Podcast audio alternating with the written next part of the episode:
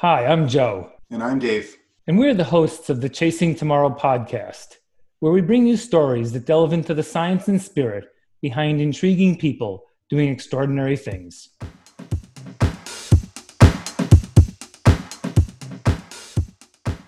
Welcome to the Chasing Tomorrow podcast. This week it's episode 27.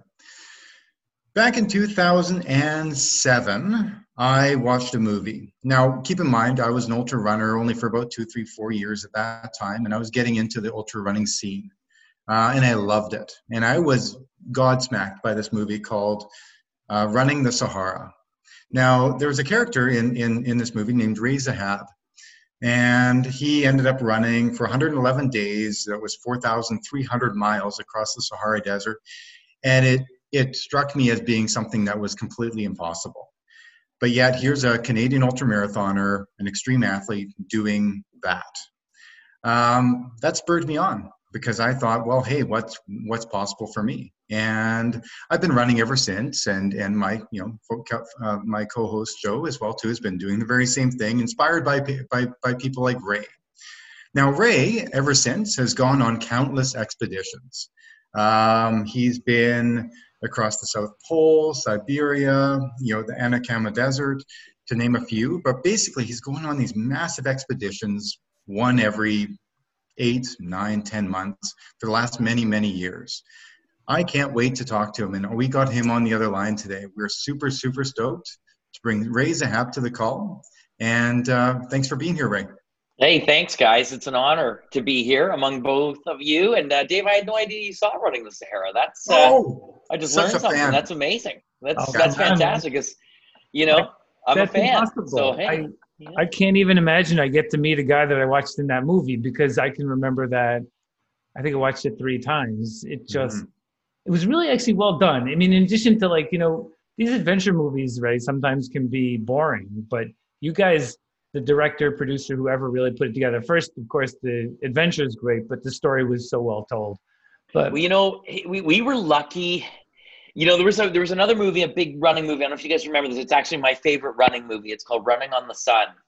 And yeah. it's a film that was made about Badwater Ultra Marathon before, you know, like with all the old schoolers, with Marshall Ulrich and Lisa Smith, yeah. and before it was cool, right? And um, what I liked about that film is there was a purity about it. The characters that were doing the things that they were doing were not there for 4,000 Instagram likes on a photo. Right. They were there right. in the middle of Death Valley running on this race, uh, you know, on the road, uh, you know, for something very personal. And when running the Sahara, when we did that expedition, which followed a brief ultra running racing career that I had, when we set out across the Sahara. We had no idea that anyone would care. We thought, I mean, the, the, the, the, uh, the, concept of this expedition coming together as part of a film project um, was that it would be leveraged to raise awareness for, for water issues in North Africa. And so I had never, no experience with cameras or with film or anything. So I was like, okay, well, what, I mean, this sounds amazing, right? Obviously, I knew who Matt Damon was, but I mean, the rest of it didn't really sort of sink in. And then when we we got across the Sahara, I can remember being in Cairo. Very few. I've never actually. I don't know if I've ever told this story before. Being in Cairo, and the call going out that we had completed this expedition, and the first people to try and like verify the story. I think it was the Toronto Star or the Globe and Mail. It was actually Canadian paper, and they they didn't believe that it was a real story yeah. right? and they, of course, then they found out that there was this film, and then so then they believed it, and then they published it. But it goes to show you where we are in the right. mind now. You guys have both done tons of running, and you know, for Dave to get on a treadmill, how far did you you ran hundred, and how many? Uh, it's a ridiculous distance in twenty four hours. Yeah, so two hundred and sixty kilometers. Yeah.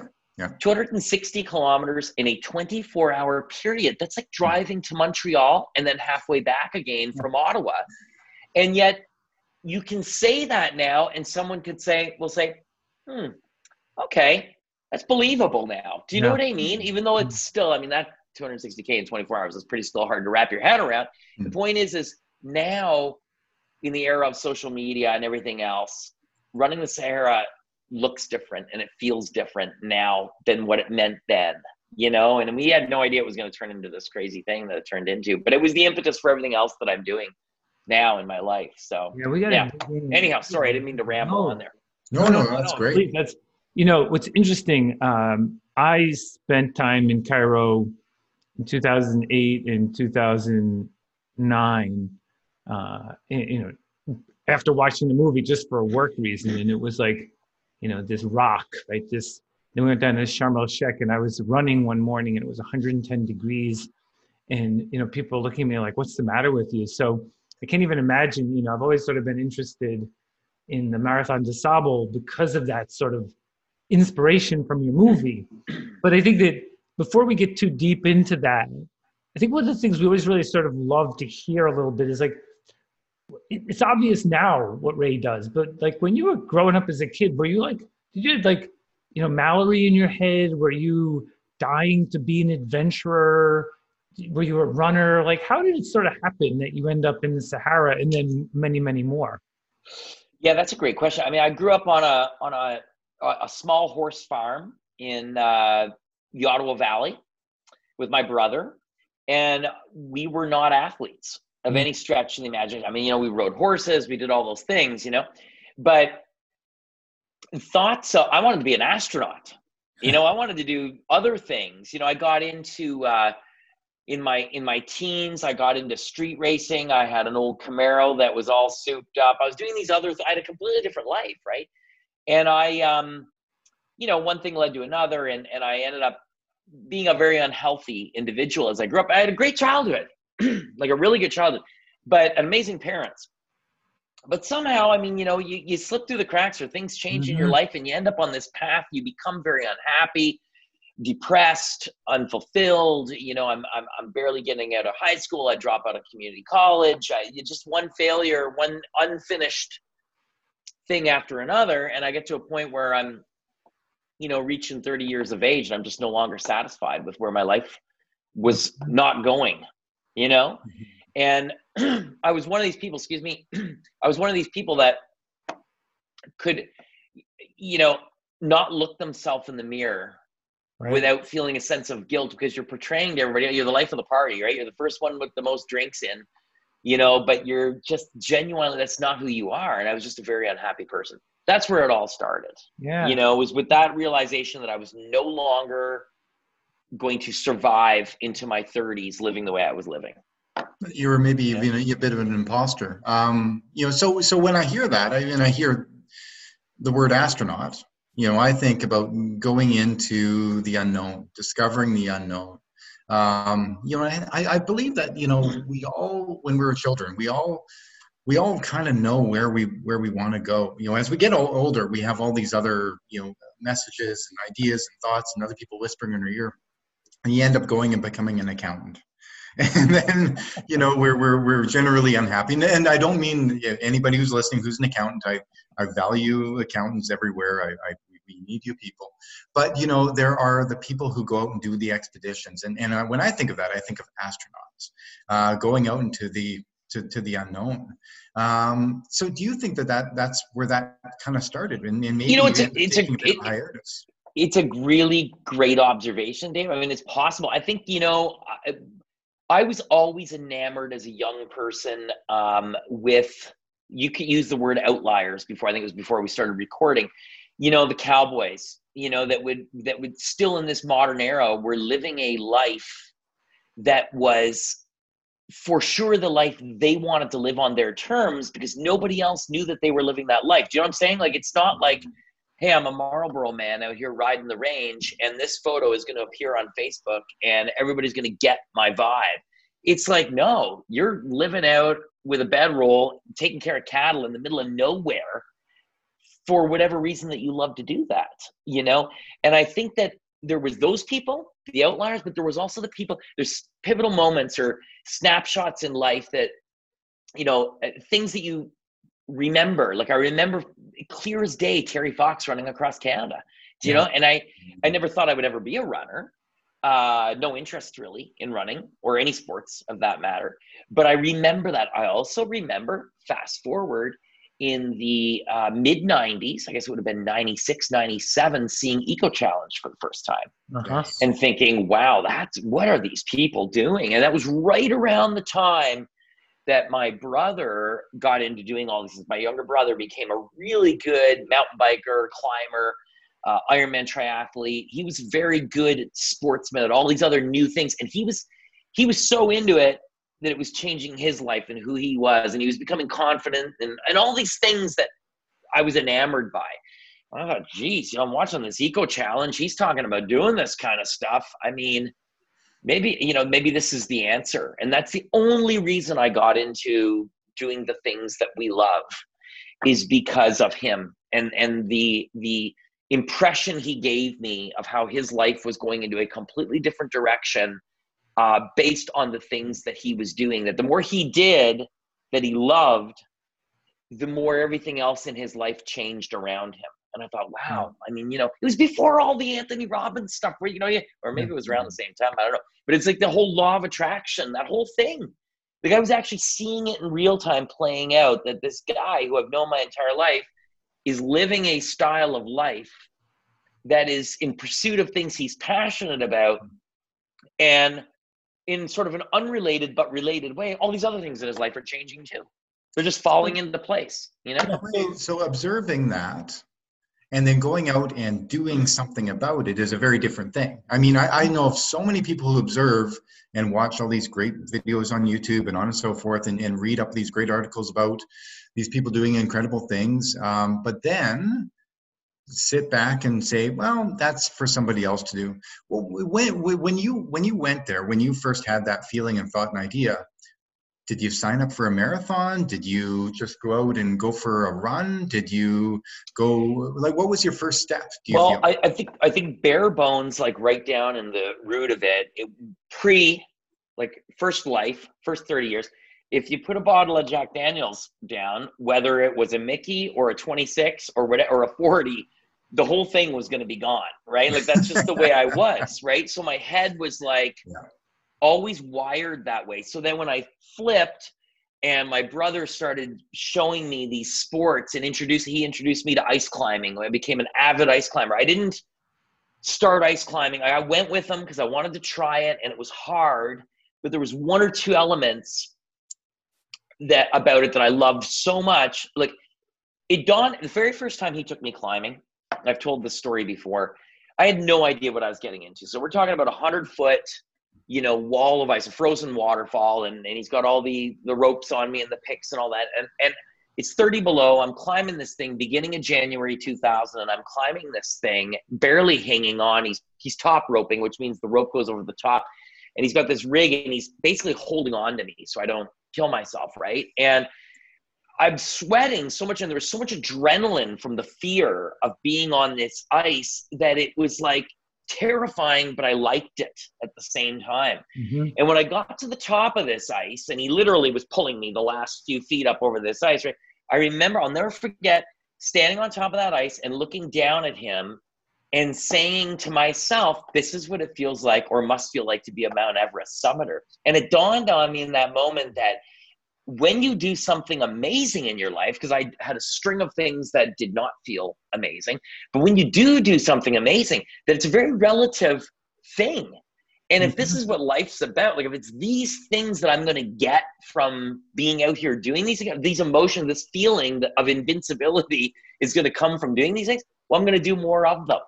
And it just kind of, it just kind of like instead of the I make the joke the Jack Daniels you know it's a, now it's a, it's a head of broccoli and I'm going to eat my way through it right? So it's like I, I just my life changed 180 degrees right away when I started doing these things. And one thing led to another. And the this idea my very first running race so then I 2000 and 2003 ice climbing in the winter mountain biking. I started racing mountain bikes. I started racing mountain bikes all over the world 24 hour solos cross country racing.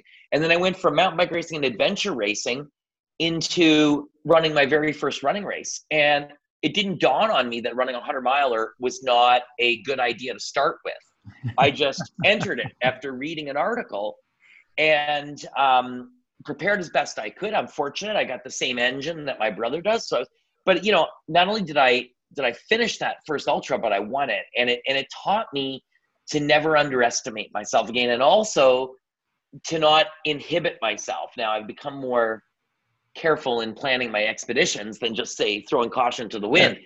But at the end of the day, I don't know if I answered your question. I got lost there for a no, no. Oh no, that's perfect. That was, that was a beautiful journey. I think that the I'd love to throw this concept in here, Ray, into the discussion because so yeah, I think there's a lot of us who would relate to this, whatever we want to call it, excessive compulsive behavior, whatever we point ourselves at. You know, so it might have been a mm-hmm. bottle of Jack Daniels, or it was adventure racing, or we work too much. So that that's sort of innate in us, you know. But one of the things that we often don't afford ourselves is the permission to go out and, and succeed in a way with something new and different and feel that exhilaration and so we often say, that's not me, you know, and we just sit on the couch and we stay there because we don't see ourselves like that. So you had a role model in your brother that could help you in its own way, sort of create an identification for you. But I'd love to sort of see if you had any sense of that, which is like you were then going to give yourself permission to live the life you wanted, not what everyone else sort of maybe had programmed into you, which wasn't that satisfying. Any sense as to whether you felt that or understood that was going on? Well, it's very interesting theory. I mean, I I think that I had spent the first 30 years of my life talking myself out of doing things, right? So like I wouldn't mm-hmm. do something because I was afraid of what someone would think. Right. Or that it for sure was going to end in failure or, you know, it just there was no point in even trying, right? Sometimes. So when I started this new journey, and again, it's a compressed time period. So, you know, even saying 2000 to 2003, it's three years, it's a long time, right? I started to realize that the cause and effect was a little bit different. Mm-hmm. And what I realized was that I had to make decisions and do things that I felt were right because I had nothing to lose. Yes. I had nothing to lose. So I changed my instead of my my philosophy being, well, what's the point in even trying? My philosophy became, well, I got nothing to lose. So I would just go and I would try these things. And I wouldn't even, there was no inhibiting, inhib, inhibiting factor, like sitting on the couch and not giving myself the permission to go and do the things.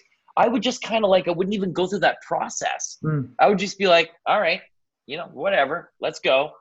You know, and and I would just go and do these things. And ironically, and it, and it, and it maybe this is somewhat related to what you're saying. When I finished that first ultra in the Yukon, and I it was the Yukon Arctic Ultra, 100 mile event. They have several different events. I ran the 100 mile.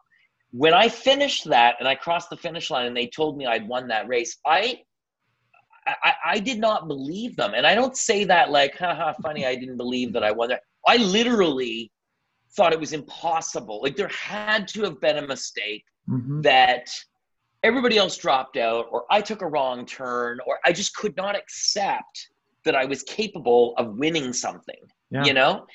Mm-hmm. And um, so it was a very strange mix of feelings, almost like a lack of acceptance that mm-hmm. I was mm-hmm. able to do this. But once I did accept it, I instantly had an insatiable appetite to want to go and do it again to see could I do this again? Like, was this possible? Was this just an anomaly? Was this just a weird thing that happened, like a fluke?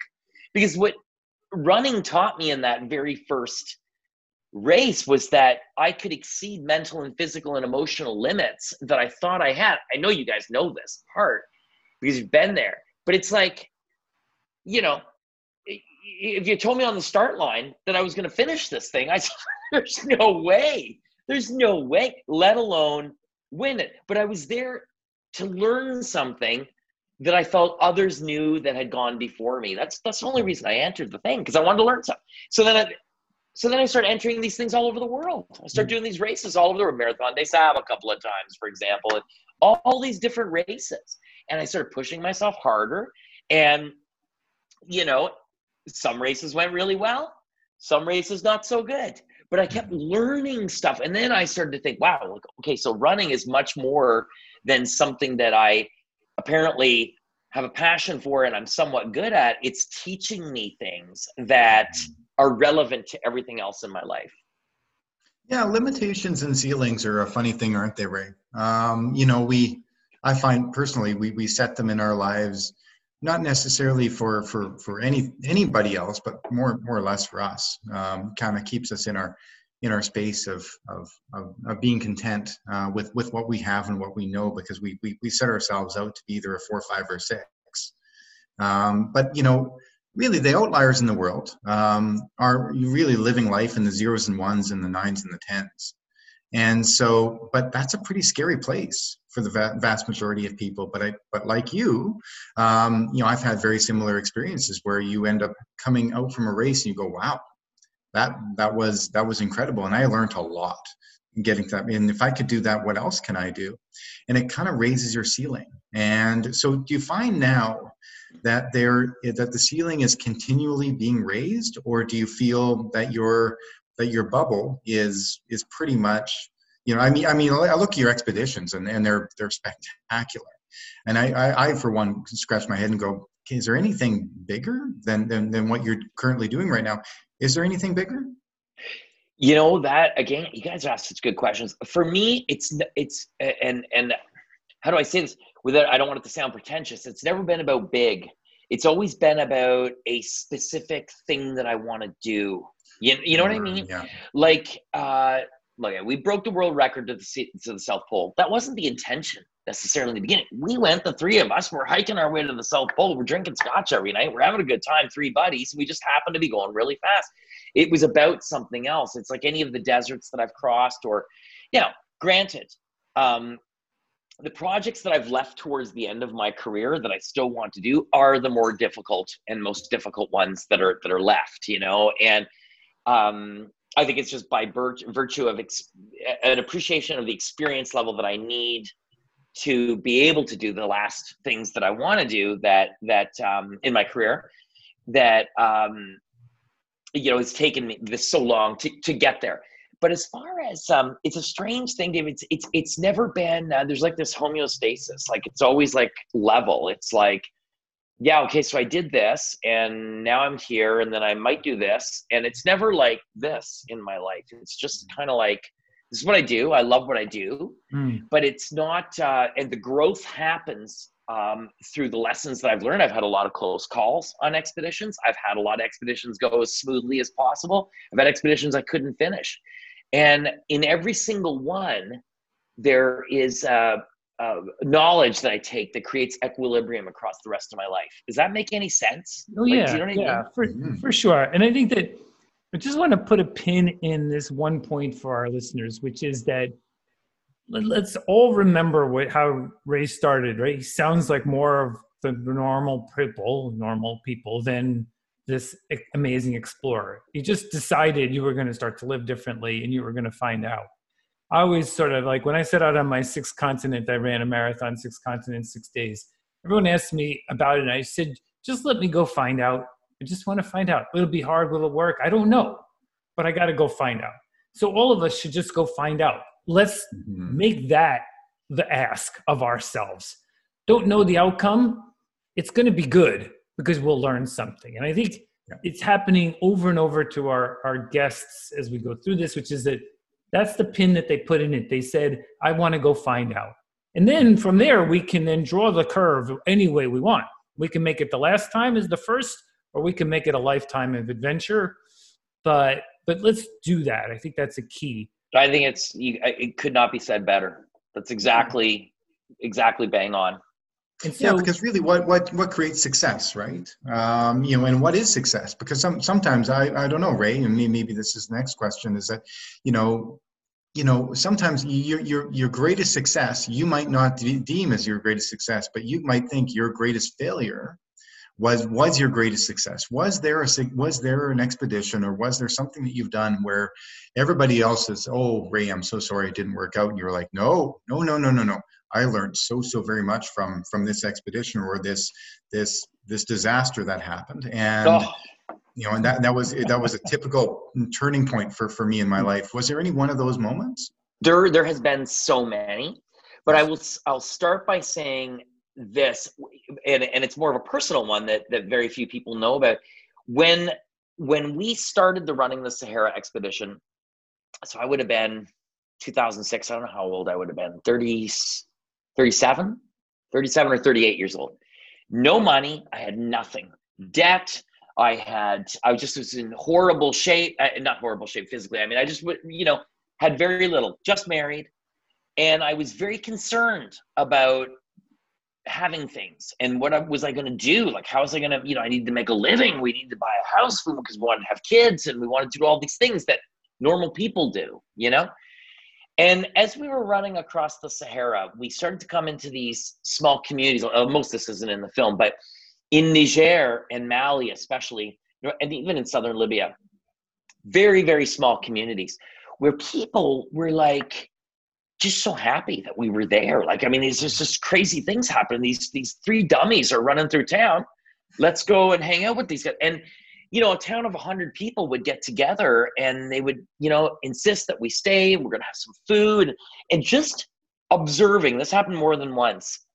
Amazing meals shared with people and all the families. You see the kids running around and everybody's having a good time. And we're so much more similar than we are different. And I'm learning all of this. And as I'm learning, and Mohammed Ixa, who led our expedition, and through interpretation, we would communicate and talk with him. And what I was really picking up, the sense and vibe I was picking up, the lesson I was taking was that the things I thought I needed were the least important in the hierarchy of mm-hmm. what would be a fulfilling life. Mm-hmm. That these people had food, health, clean water, and family. They had those things. And because those, those things were all good, it was a cause for celebration, right? right? And it changed my perspective. It was heavy. It was a very heavy situation because it it it was life altering perspective change when I came home from that on how I would look at things after that. And I'd be less consumed about the things that I thought were so critical. It's all relative to each of us in our lives. So everybody's got to make their own decisions. But for me personally, it changed the perspective on what I needed to do in my life to be at a place where I could be truly happy, right? And then mm-hmm. to more directly answer your question, I've had a couple of expeditions. I mean, Kamchatka was a great one. I attempted to cross the Kamchatka Peninsula in far east Russia. It's a giant chunk of land that looks like Florida, it hangs off the eastern side of Siberia, sort of between Alaska and the Russian mainland. And this was one of those expeditions that I was like, all right, you know what, I'm gonna put this one out there a few years, and it's gonna take lots of planning, permissions, visas, all kinds of stuff, because I'd been to Russia before on expeditions. I knew it was gonna be complicated logistically, very complicated. So four years of basic planning to get to this expedition. And the year I didn't do it solo, I did it with an Italian guy named Stefano Gregoretti, just a great adventure. And the year we decided to do this was one of the warmest on record in the region that we were going to go. Mm-hmm. When we started the expedition, which is a whole other story of how we even got to the western side of Kamchatka, I won't bore you guys with the details. But when we finally got there, literally in the middle of nowhere, it was 50 below. The ocean was frozen. So all the salt water was frozen along the coast. And I thought, okay, we've got this thing. As long as it stays 50 below and the snow's about a foot deep, we're going to cruise because we planned on using river systems the entire way to get across Kamchatka. If I bore you here at any point, stop me. No, so we're on these river systems and exactly on the route that we had planned. That was going to be triple the distance of the width of Kamchatka because the rivers do this, right? It's a, it's a, you're not above the tree line until you hit the mountains. So it's a lot like Canada, essentially. So we get into the, we get inland, I don't know, maybe, I don't even know, 60, 100 kilometers on foot at this point, not in a straight line, but doing this. And the snow depth goes from a foot to a meter and a half. And in this central part of Kamchatka, they had an exceptionally warm winter, followed by a freeze and a meter and a half of snow. So all the rivers that we had been previously skiing on now had about an inch of ice, covered in snow, It was completely insulated. And even though it's 50 below, 40 below, it's not freezing. So travel on rivers became impossible. So we had to start hauling our sleds through the woods, through the bush, up and down. I mean, dense, crazy bush. It was insane. The snow so deep that we'd have to drop our sleds, which weighed over 100 pounds each, ski forward 3K, come back 3K, pick up the sleds, come forward 3K. So you do 9K to get 3K net. And so we hmm. burned through all our food. And by day 19, now realizing that we were going to have to accept a resupply, we came to the first accessible point after crossing a mountain range thousands of feet up through two avalanche zones. Uh, anyhow, that's a, again another story. We get up to the top of these mountains, day 19, and we meet our photographer, a buddy of mine, John, who had come up the other end of this mountain range on snow machines with these hunters. And he said, "Listen, you got to talk to these guys when you get down the other side of these mountains." I said, "What? What's going on?" He said, "Oh, you got to talk to these guys. You got to talk." I said, "All right." Skied down the other end of these mountains. We're now over two thirds, like three quarters of the way across Kamchatka. We figure we've dodged so many bullets by this point. Let's just barrel it out to the coast. But as we descend from these mountains, it's getting warmer and warmer. Bottom of the mountains, it's three degrees Celsius. Uh, everything, it's February, three degrees Celsius. Everything is melting. The ponds are open that we see around us in the mountains. The rivers are flowing. And I had a sinking feeling in my gut that I knew what they were going to tell us. So we get down there, and these hunters all get together, and there's a couple of climbers there too that knew the mountains. And they said, Listen, uh, bad news. You guys can't move forward anymore. It's over because the rivers are all open along the coast. It's just, you're talking rivers kilometers wide, braids of rivers. And instantly I knew when they were saying this and explaining it to me in broken English, right? I knew the expedition was over. But at the same time, I was also very comfortable with that decision because I knew what we had been through to this point to get to this point in this expedition, mm-hmm. given the conditions that we were dealt with that year, mm-hmm. that it mm-hmm. was already a monumental success personally for the both right. of us. And mm-hmm. that risking others' lives for some narcissistic endeavor to have to get to the other side wasn't worth it. We weren't going to put mm-hmm. ego in front of good decisions on an expedition. And and and there was no way I was going to have somebody have to come up there in a helicopter, risking their lives to pluck us because we were too stubborn and didn't listen to the indigenous hunters of the area. So I turned to Stefano. I said, "You know, the expedition's. I, this is this is what it is. What it is, dude." And and we packed it up, and you know, it took us two days to ski out to a point where we. I mean, two more days hauling stuff hmm. in in, in miserable weather when you know it's over, just to get to a point where we could get picked up by a six wheel drive giant truck. So we get back and I start, I posted on social media this, this story, what had happened and, you know, what we did. And I had so many people, Dave, asked me the exact question. You must have been so disappointed. Mm-hmm. And I said, you know what? It was one of the most rewarding experiences of my life because I learned that not everything is predictable. I've had a run of amazing expeditions and successes. Every now and then, if you're not cranking it, if you're not putting yourself out there, if you're not testing yourself, then things go perfectly all the time. You got to have times like this because with times like this, you have times like this, and that gap between them makes the times like mm-hmm. this feel even bigger.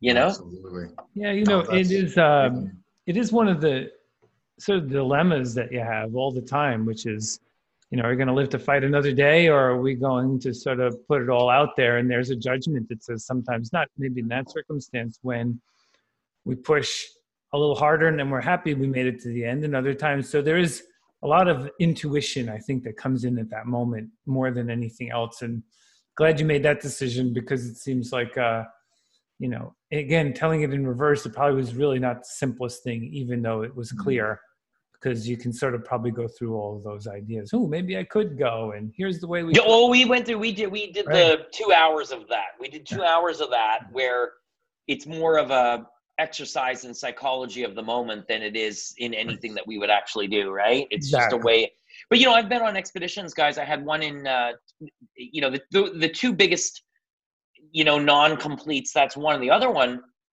was an expedition that i finished but it was broken up in three stages across the canadian arctic. And in the very first stage in february january or maybe january or february 2016 i think it was. I can't remember it was a while ago. I broke through an ice uh, through uh, ice uh, overflow on a river way up in the mountains in the Arctic and almost died. Quite literally, almost died. Almost got pulled underneath ice and rapids and way down. And I was in this water for two minutes. Oof. Stefano and I were together on this expedition as well. He couldn't get close to me because everything was collapsing. And um, when I went in that river, I thought to myself, this is how I'm going to die. I'm never going to see my family again. That was the only thing that came into my mind. And a much longer story, but I through struggling and trying to get my snowshoes off, my snowshoe crampon hooked the side of this hole in a really weird angle, and I was able to push myself up onto the edge of the overflow and roll out into the snow.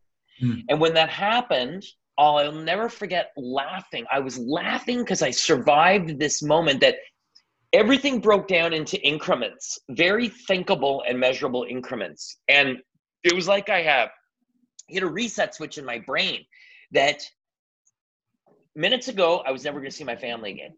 Now I'm going to see my family again, but I may lose my feet because my boots I can't change. I have a down suit, but I don't have any more boots. So I got to wear these boots for the next two days until I can get to a point where we can get picked up. So these are going to freeze to my feet. I'm probably going to lose my feet, but I didn't care because I was going to see my family again. Like it just yeah. it priorities, right? Like everything was and so it was both the most yeah. terrifying thing that ever happened and at the same time the greatest thing that ever happened to me on an expedition because it brought even more clarity to the rest of my life and the reasons i was doing things and to approach things in a much more humble way i had gotten comfortable and i had made a mm-hmm. mistake mother nature will never let you think you got it all figured out and i took for granted and I assumed mm-hmm. when I went out on this ice, because I know the acoustics, that this ice was solid. I assumed. And I didn't. And I went in. That's how it happened, right? And so, yeah. anyhow, I ended up finishing that expedition. But to make a long story short, and I tell really long stories, obviously, I, I took a lot from that experience and it really taught me things that I came home and people were like, oh my God. And I said, yeah, it, it was rough for sure. I, I, was completely frostbitten. I didn't lose my feet, but everything, all my toes went black, and uh, the skin, and um, but I survived it, and I and it made me stronger and wiser for the next yeah. expeditions. You know, that's key. That's key. You let your guard down. You know, it's um, yeah, and it's it's humbling, and you know, I, I hear about that often about people that have these these near life or near death experiences, and and the, the very first thing that they do is laugh you know, because they get caught with, you know, and they feel stupid. They're like, oh, shoot, I, I should have known. I should have. And it sounds like that might have been, you might have been, you know. Oh, I, I, I was like, I'm alive. Like, yeah. I just could not believe Absolutely. that I was alive. I mean, that was, you know, the first thing I, hmm. yeah, I can remember like it was yesterday. Like it was like all, it was like both celebration, giddiness, and a little bit of losing my mind. You know, yeah, like that think, I was, you know. Yeah, and those flashbulb moments in our lives, they, they they're created, right? Because your your your brain is telling you, okay, remember that feeling in that moment specifically, because don't do it again. You know, oh, absolutely. Listen for the acoustics. Um, be intelligent. Be smart about it. Um, your kids need you. Your your family needs you. Everybody needs you. You're alive on this planet. Um, so, you, would you say that since that that incident, how many years ago was that? I think it was 2016 that I did that. I'm right. not exactly. It's like it's called five years. Yeah. So since then, you know, do you do you do you do you, do you are you a little bit more careful? Do you do you oh, oh. do you take yeah. do you take yeah. a lot less risks? No, I don't take I because the risk like in planning that expedition and doing it, mm-hmm. I plan it more than my trips to the grocery store. I mean, I plan every step mm-hmm. over over months, sometimes years of of routing and navigation and and so I was as prepared as could be. I just took things for granted, and I and I, you know, instead of being 51% humble, 49% got it figured out. I was 51% I got it figured out, 49% humble. You know what I'm saying? Yeah. It was just a little bit out of balance as to how things should be. Now, leaving that expedition, for sure, I continued to take equal risks in different capacities, but I have been on frozen rivers since then where I know the ice is two meters thick. Uh, last January on expedition up in the Canadian Arctic, and I'm freaked out though, like absolutely mm-hmm. terrified standing on that ice. So that'll take time to go away, but I'm at the same time much more. I'm planning even more, Dave. You know what I mean? I'm even more planning than I was before, and preparing and saying to myself, okay, A, B, C. Now let's do D, E, F. You know everything. And I guess that's yeah. one of the beautiful things about being, you know, in your 30s, 40s, 50s. Because uh, what are you right now? You're you're 51, right? 51, yeah. Yeah, and that's one of the beautiful things about you know when you when you go on these expeditions. When you're, if I were to go on these expeditions when I was 18, 25, you know, you, you take risks because you're young uh, and yeah. I think that I think that we're all guilty of making those really big, stupid errors when we're younger. And, and you know, when you're on an expedition on a on a frozen uh, creek or, or, a river, you know, you, you can't make those mistakes. And so, do you think that your age now is maybe uh, an advantage to you in your sport? Yeah, and I, I think it is, and I think at the same time, I think something in in what you said, I am definitely more cautious with certain things. Like I'm obviously still a an avid mountain biker, and that's never changed. It's my passion. It's sort of my roots. So although I train with running, I get out at least once a week on my mountain bike, but I don't ride the triple back, uh, you know, the double black diamond downhills anymore. I just don't. I've broken my ribs enough times. I, you know, I just, I'm like, no, you know what? I'm going to go down the single black diamond instead, you know? So that aspect, but I, I think there's um, an interesting thing in physiology and it'll be interesting to see with your running as you age, because you have this tremendous base and that base can really play well for an aging athlete. So from a physical perspective, in some ways I'm stronger and faster and fitter than I was in 30 when I was 35, but I think a lot of that is a mental component. Like I am very well versed now in my body after having been in my skin for 51 years that I know what it feels like to suffer and I know how far I can push my body to that limit and deal with it mm-hmm. because I've been doing it for so long. Whereas someone perhaps who's younger has a harder time sort of gauging things. And so you're actually able to extract a little bit more performance out of that. So in preparation for my expeditions, I find things um, are actually better from that aspect. And of course, you know, the age, you know, the old wisdom age thing. I think that I, age in my case has taught me more and more through the expeditions to um, not take things for granted and to remain as humble as possible and not take yourself seriously. At my house, we I have two daughters, 12 and 9. They're big time trail runners, Nordic skiers, paddlers, they do it all. And their mom's a, you know, a really great ultra runner. And when you come in our house, there is nothing on the walls, anything. This is our, game, our personal choice. It's the way we're doing things. There's nothing that indicates what I do for a living other than gear laying all over the place, which drives Kathy crazy. But uh, you know, there's no pictures on walls of expeditions. There's there's none of that stuff. We have a big filing cabinet. It's all tucked away in the filing cabinet because I want my kids to establish their own um, identities in the stuff that they in the adventure that they love. So that also helps me. It's a double it's a double sword. The other side of it is that it, keeps me humble too. I'm not staring at my face every day on the wall, you know? Mm-hmm. And for me, it works. Everybody's different, you know? But I think the humility comes with age as well, you know, if, if that's a, you know. It's good though. Yeah. When we can, uh, if we hang out with the right people, we might figure it out a little earlier uh, mm-hmm. along the way, which is always a good thing. The, the one that I wanted to play in front of you a little bit, you know, Alex Honnold, who uh, climbed up El Capitan without a rope, uh, you know, everyone always said it was very risky. And I thought his characterization was the difference between risk and consequences. So risk is sort of the probability that someone something happens, and consequence is the, the significance of what happens. So it might be a high risk being on a slack line, but six feet, six inches over the ground doesn't matter. You fall off, consequences are low. So do you ever sort of try and figure that out? Like it's a, a play against probability and the impact of what might happen as you judge sort of each of those circumstances? Yeah, there are specific projects that I've looked at that I'd like to do that I won't do because the probability or the risk ratio is too high that I would need to be rescued. Yeah. Mm-hmm. You know, and I don't want to put anybody else at risk for the things that I choose to do in my career. So the things I'm doing are still really big projects that, that do have a tremendous amount of risk but the risk is it the risk return ratio? The risk you know yeah. Mm-hmm. i'm cool with doing stuff when i'm at risk or my team is at risk or we know what we're doing. I'm not cool with putting others outside of the project or someone other than myself at risk for something that i want to achieve. So the minute it crosses that line i immediately i won't do it.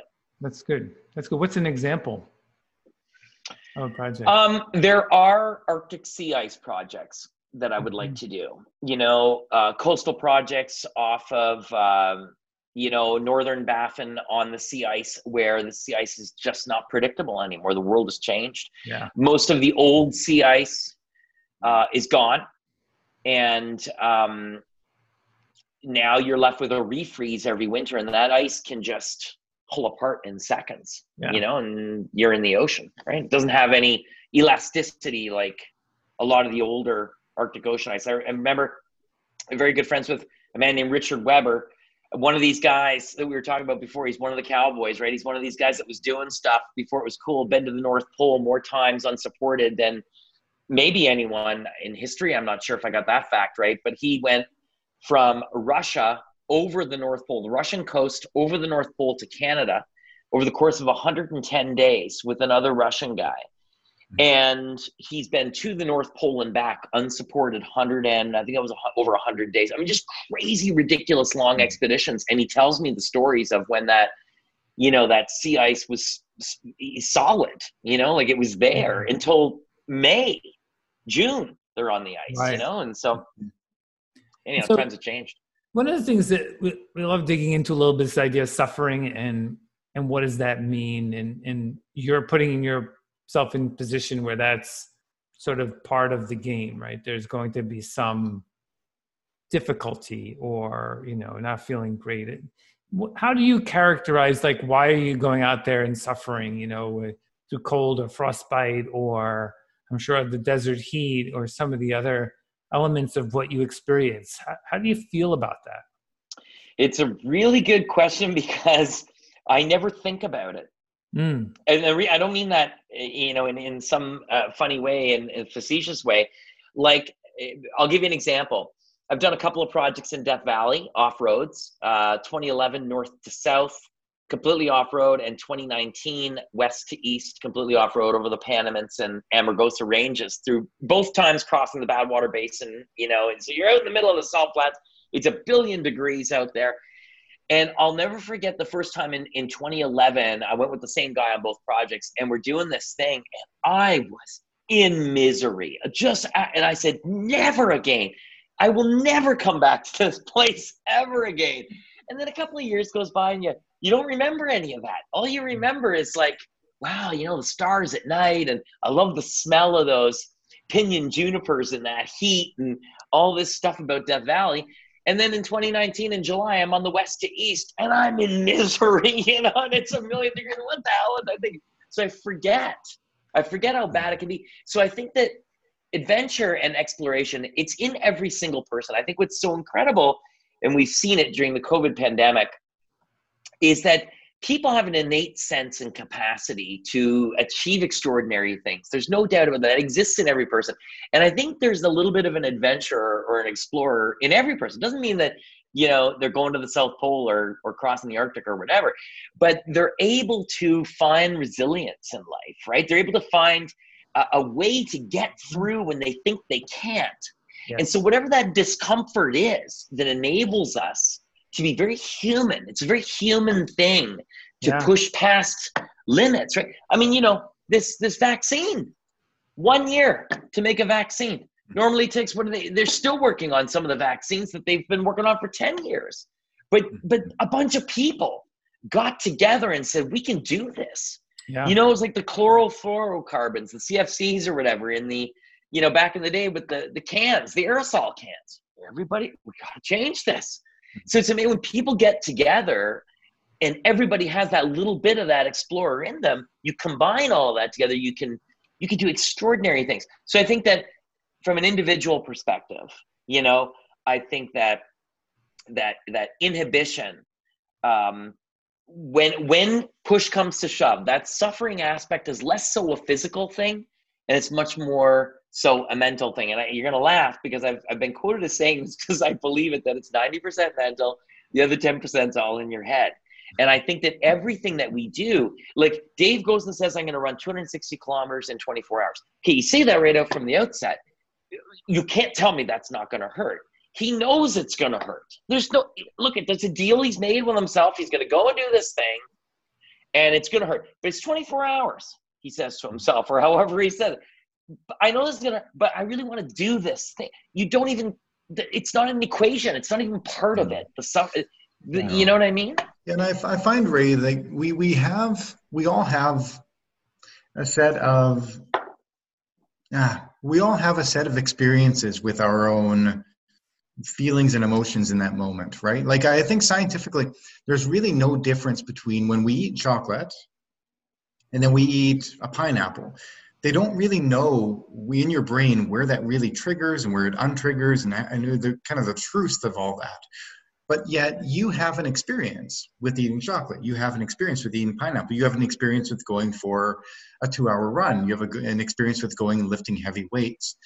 Your experience and your truth is what you make it uh, of all of that. And and so yeah absolutely. So I, I i i you know like you ray and like you joe i've had many experiences where you know um you know setting the canadian 24 hour record let's say you know 20 hours in I'll be, you know, thinking about my own experience and be like, huh, okay, I thought it was going to hurt more than this. And so, you know, experiences with suffering and experience with pain and experience with with joy and experiencing with um, with with love and and all those different things.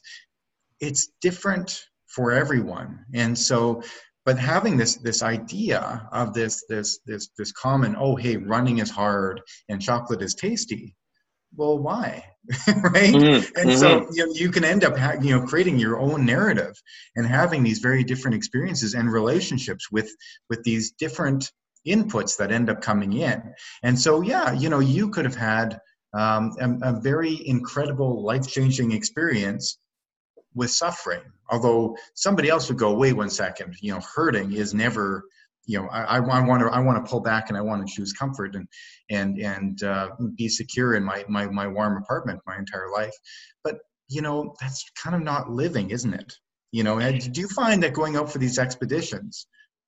Do you find that going and experiencing the cold and going and going and experiencing hunger, going and experiencing fatigue, do you feel that you know maybe that's a little bit more of a human experience where you might go wow this is living life. Yeah I from a personal level because i agree in, in that you said it basically it's relative to each of us, each one of us as individuals. What we experience in our lives the great things you can't you can't explain to someone. You know you go and you get off that treadmill you know exactly what it feels like inside. Now try to tell someone Hmm. And you can't quite get the words exactly to replicate the feelings. It's just like the most difficult challenges that we go through in life. You can't compare those difficulties with what someone else is going through because it's it's a unique situation. So hmm. my perspective for me in my life, absolutely. Those things that I do, I do them because I love them. It's not like I go on expeditions that are really hard because I don't like them, right?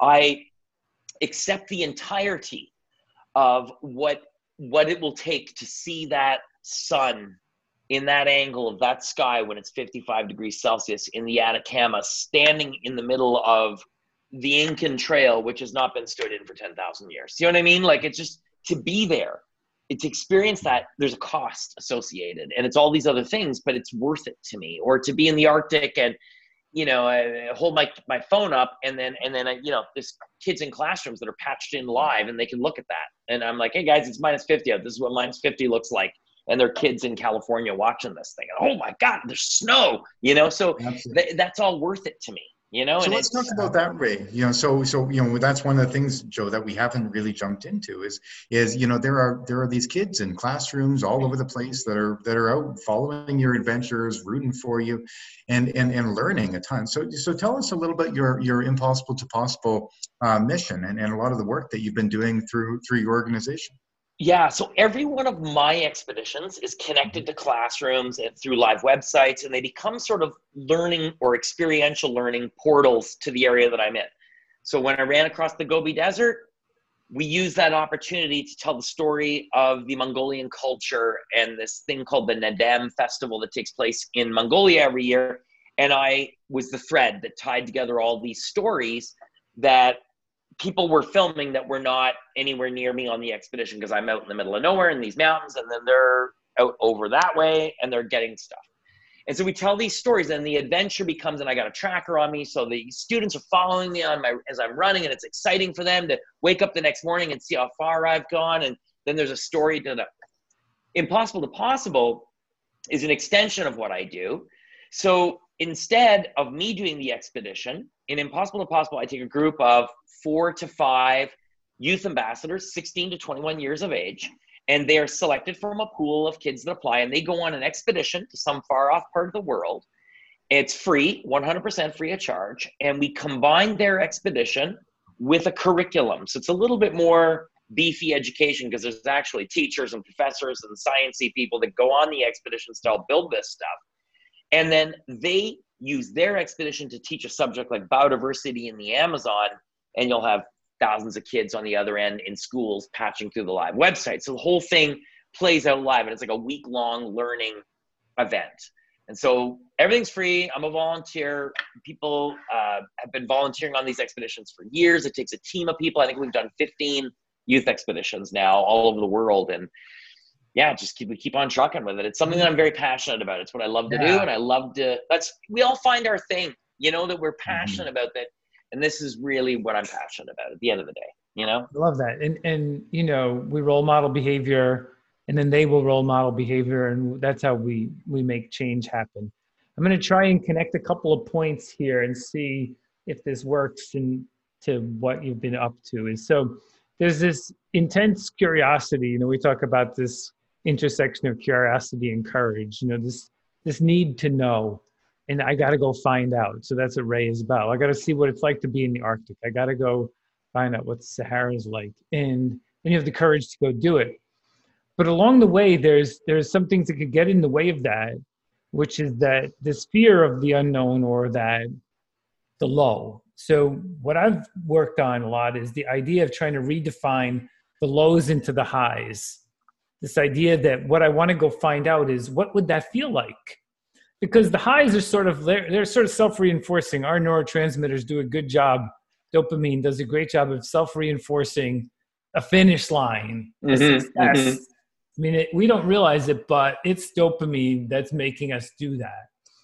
And it's deeper to reach inside of us to make the low into the journey and what we're looking for. How does it feel when it's the hardest day and looking at it and saying, okay, this is what I came to find out. Mm-hmm. And then see what we do with that.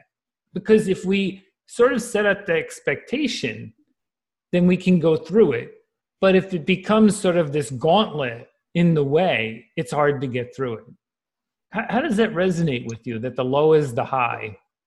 Yeah, you know, because I've become an irritating eternal optimist in this second half of my life, and I can't help it. Like I catch myself, I say, "Geez, it could be the worst part, the worst day on an expedition," and there's just this part of me that says, "Oh, there's no way we're going to get through this," but there's this little spark inside. That, well, maybe we will, you know, or maybe mm-hmm. let, us try this. There's always a let's try, let's do. So there's always like a pilot light burning yeah you know mm-hmm. and and it and it just i just can't help but skew positive mm-hmm. so I, a buddy of mine uh, that knows me really well that's in my uh, covid bubble who i run with he, he said to me the other day i was talking about christmas because the girls and i we start counting down the days to christmas because it just happens to be the holiday that we that we uh, celebrate and that we love and so we start counting down about 80 days out, right? I mean, that's just how we are. And, and, he's like, dude, what 80 days? He goes, every morning you wake up, it's like Christmas morning. I said, you know what? You're kind of right. Because for the first 30 years of my life, every day I woke up, it, there was a tinge of gray. There mm-hmm. always was something. I started my day with a negative thought. Now I just can't help but not. You know, now everybody has good days and bad days. But on expeditions, you have good days and bad days. And if anything I've learned on expeditions about those bad days is the good ones come you know and when the good ones come they make the bad ones seem less important you know mm-hmm. in, in the analogy i used i was having a conversation with a friend this morning and i said you know i've had a lot of dark days and i was able to find my way out of those days it's like now if i walk into a room that's pitch black and i can't see anything i can still find the light switch because i know how right i know how to turn mm-hmm. the light mm-hmm. on and mm-hmm. expeditions magnify that ability to do that yeah, that's a powerful uh, enabler for all people listening oh, yeah. right? If they can have in their heart that there is a light switch that they control, right? This isn't about you. Ray doesn't need anyone, right? That's the power of what we're finding in, in guys like Ray. You know, you you you've just tapped into it. You know, your your well is tapped very effectively. But you know, have you have you you guys both of you guys get people calling you or emailing you or messaging you, and during COVID, especially, they're on the couch. They have never done anything physical. They probably don't own a pair of running shoes. And they've just happened upon a story about you or read something or something. And they reach out to you and they say, listen, I was really inspired by what I saw. I, you know, I, I just have this, I may as well start now. I mean, I, I want to get healthy. I've never ran before? I how do you start? What do you do? Because immediately the mind is going to, well, if I can't run 5K, what's the point? And the advice I always give to them is listen, get off the couch, walk to your front door, put whatever shoes on that you have, put those shoes on, take them off, walk back to the couch and sit there. That's day one. And then mm-hmm. day two, walk back to the door, tie those same shoes on, go back outside. Now walk outside, go to the end of your laneway or the end of the, the stoop if you live in an apartment building, and then come back inside. Mm-hmm. And then put the shoes back and then go sit on the couch. End of day two. I mean, you really have to start from the smallest steps. But once you do, you can build on those logarithmically. And before you know it, you're walking a kilometer, which is a monumental achievement, right? Yeah, cele- yeah and celebrate those wins. Yeah, absolutely. Yes. Yeah, and I think absolutely. that you know during a time like this, during during quarantine and COVID, you know people look to us, um, you know, the three of us, for for strength and resiliency because you know people are struggling. People are really struggling, and they see you know, um, you know, doing these these exhibitions, um, you know, you know, what you do, and you, they think, oh, I, I could never do that. Well, you know, and maybe, maybe I could look at, at what Ray is doing day to day and hour to hour, and maybe when you string all of those things together, all those reasonable or good choices, and so no, I, I you know I think Ray, you're you're you're uh, you're a light uh, in in in the world right now because I think that that's where people are looking for for grit and resiliency is is is amongst uh, endurance athletes.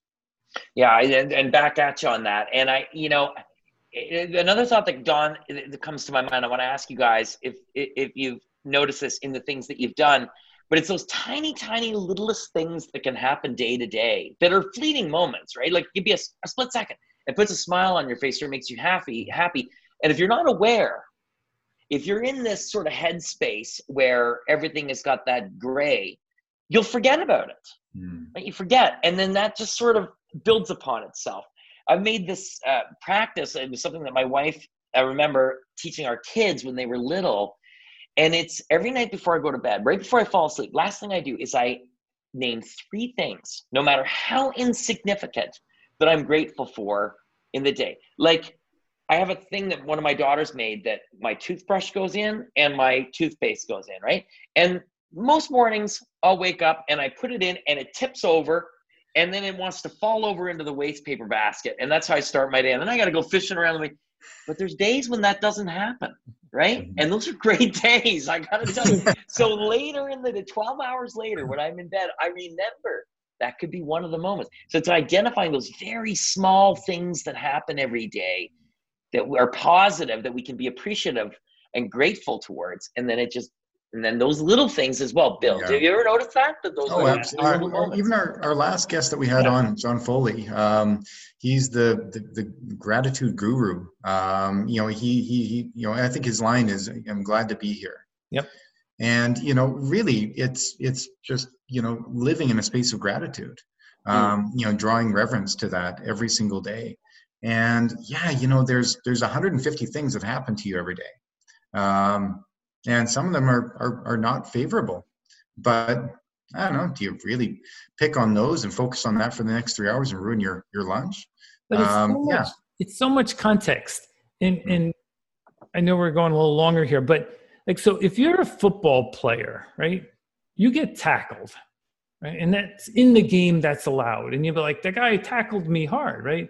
If you're walking down the street and someone tackles you, that's not acceptable so the context matters and what we forget sometimes is the context of our life is that life is messy mm. it hmm. just is and if we yeah. can sort of accept that we're going to get tackled yes then it's not so dramatic it's like okay there are 25 things that are going to happen today that are not perfect but that's right. what happens and so it's not so dramatic we don't like oh my god this is terrible it's like yep i got tackled and so that mm-hmm. context switch in our head is so important. It's what you, Ray and Dave, do in your big events that you. Dave is going to run across Canada, run 100 kilometers a day. right? Forget it. The record, and and it's there's going to be rainstorms and and oh. they're going to fall down. And we, can you imagine the feet? Can you oh, imagine yeah, the feet? Yeah. How sore yeah, exactly. Yeah, I can't wait. About blisters. I'm not talking about blisters. I'm talking. You remember Corey?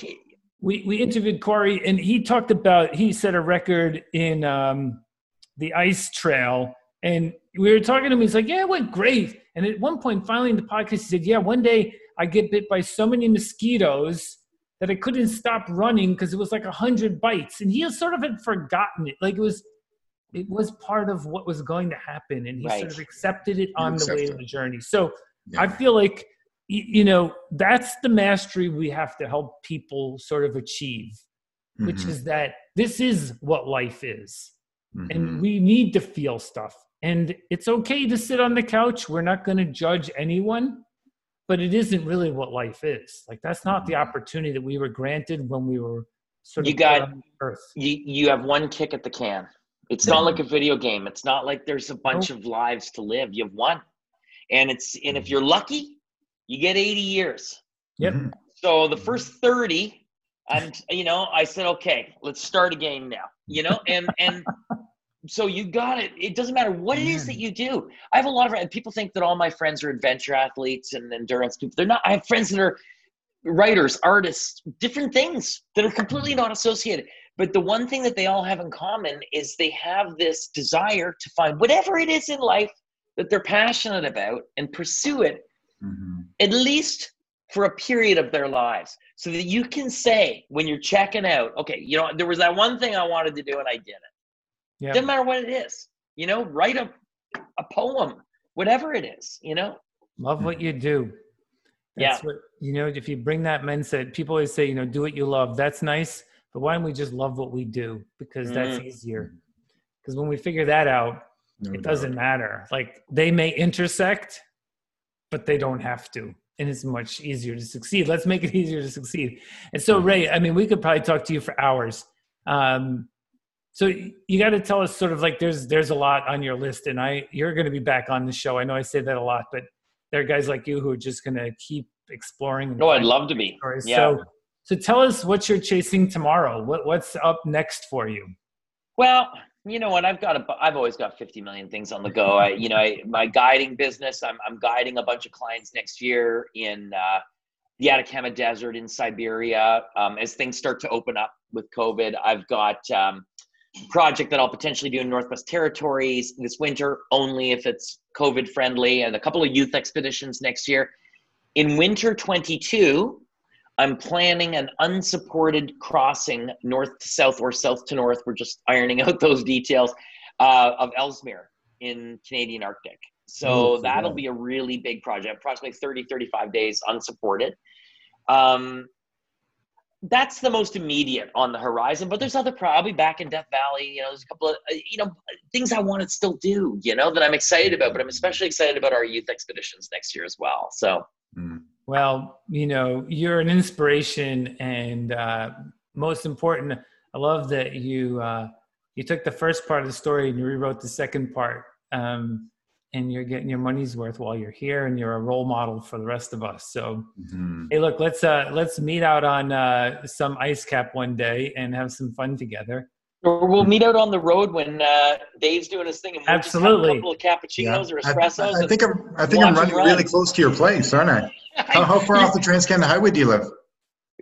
Off the Trans. That what, what number would it be on the when you go by my place? It would be like. Oh, I, I, don't even know. Yeah, in Quebec, I don't even know what. what yeah, we'll are, we'll yeah. we'll totally take care of you. We'll be. I, am for sure. I'm. I'm in Chelsea. Yeah. oh Chelsea, yeah, yeah. So it's, it's not far. Yeah. Okay, well, then we for sure we have to. I have to know exactly when you're. Well, I'll be back on before then. Yeah. Because that's yes. that's still we got some time. Absolutely. So we'll. we'll uh, yeah she's 100k a day. I still can't even get over that. I know we're supposed to wrap it up here, but I just the numbers just it doesn't compute. Yeah, I'll, I'll I'll start on day one and, and we'll we'll figure it out and then and, and then get up for day two. That's about it. Oof. That's the way to do it. yeah. yeah. What else are you gonna do? Yeah. yeah. exactly. We'll run 10k with him, Ray. You know, yeah. we'll, we'll, we'll, put our, our fair share into it. Exactly. Yeah, perfect. Exactly. Wow. Amazing. Thanks, Ray, very much. All right, guys. Thank you. Enjoy the holidays. Yeah. Happy holidays, and happy uh, holidays. I'll talk to you again soon. Okay. Right, thank you. Bye. Dave, and I thought we were the adventurers. I guess we met the real deal with Ray. A true couch to triumph story for sure. His story is really amazing, and I can imagine that from where he started and what he's accomplished, he's an inspiration to so many people. I look forward to hearing more about his next adventures, and I'm, I'm going to rewatch Crossing the Sahara. I keep saying to myself while I'm watching it, we interviewed Ray for the podcast. Now that's wicked cool. Well, there you have it, folks. That's a wrap for this week. As always, a big shout out to our sponsor, Performance Tee.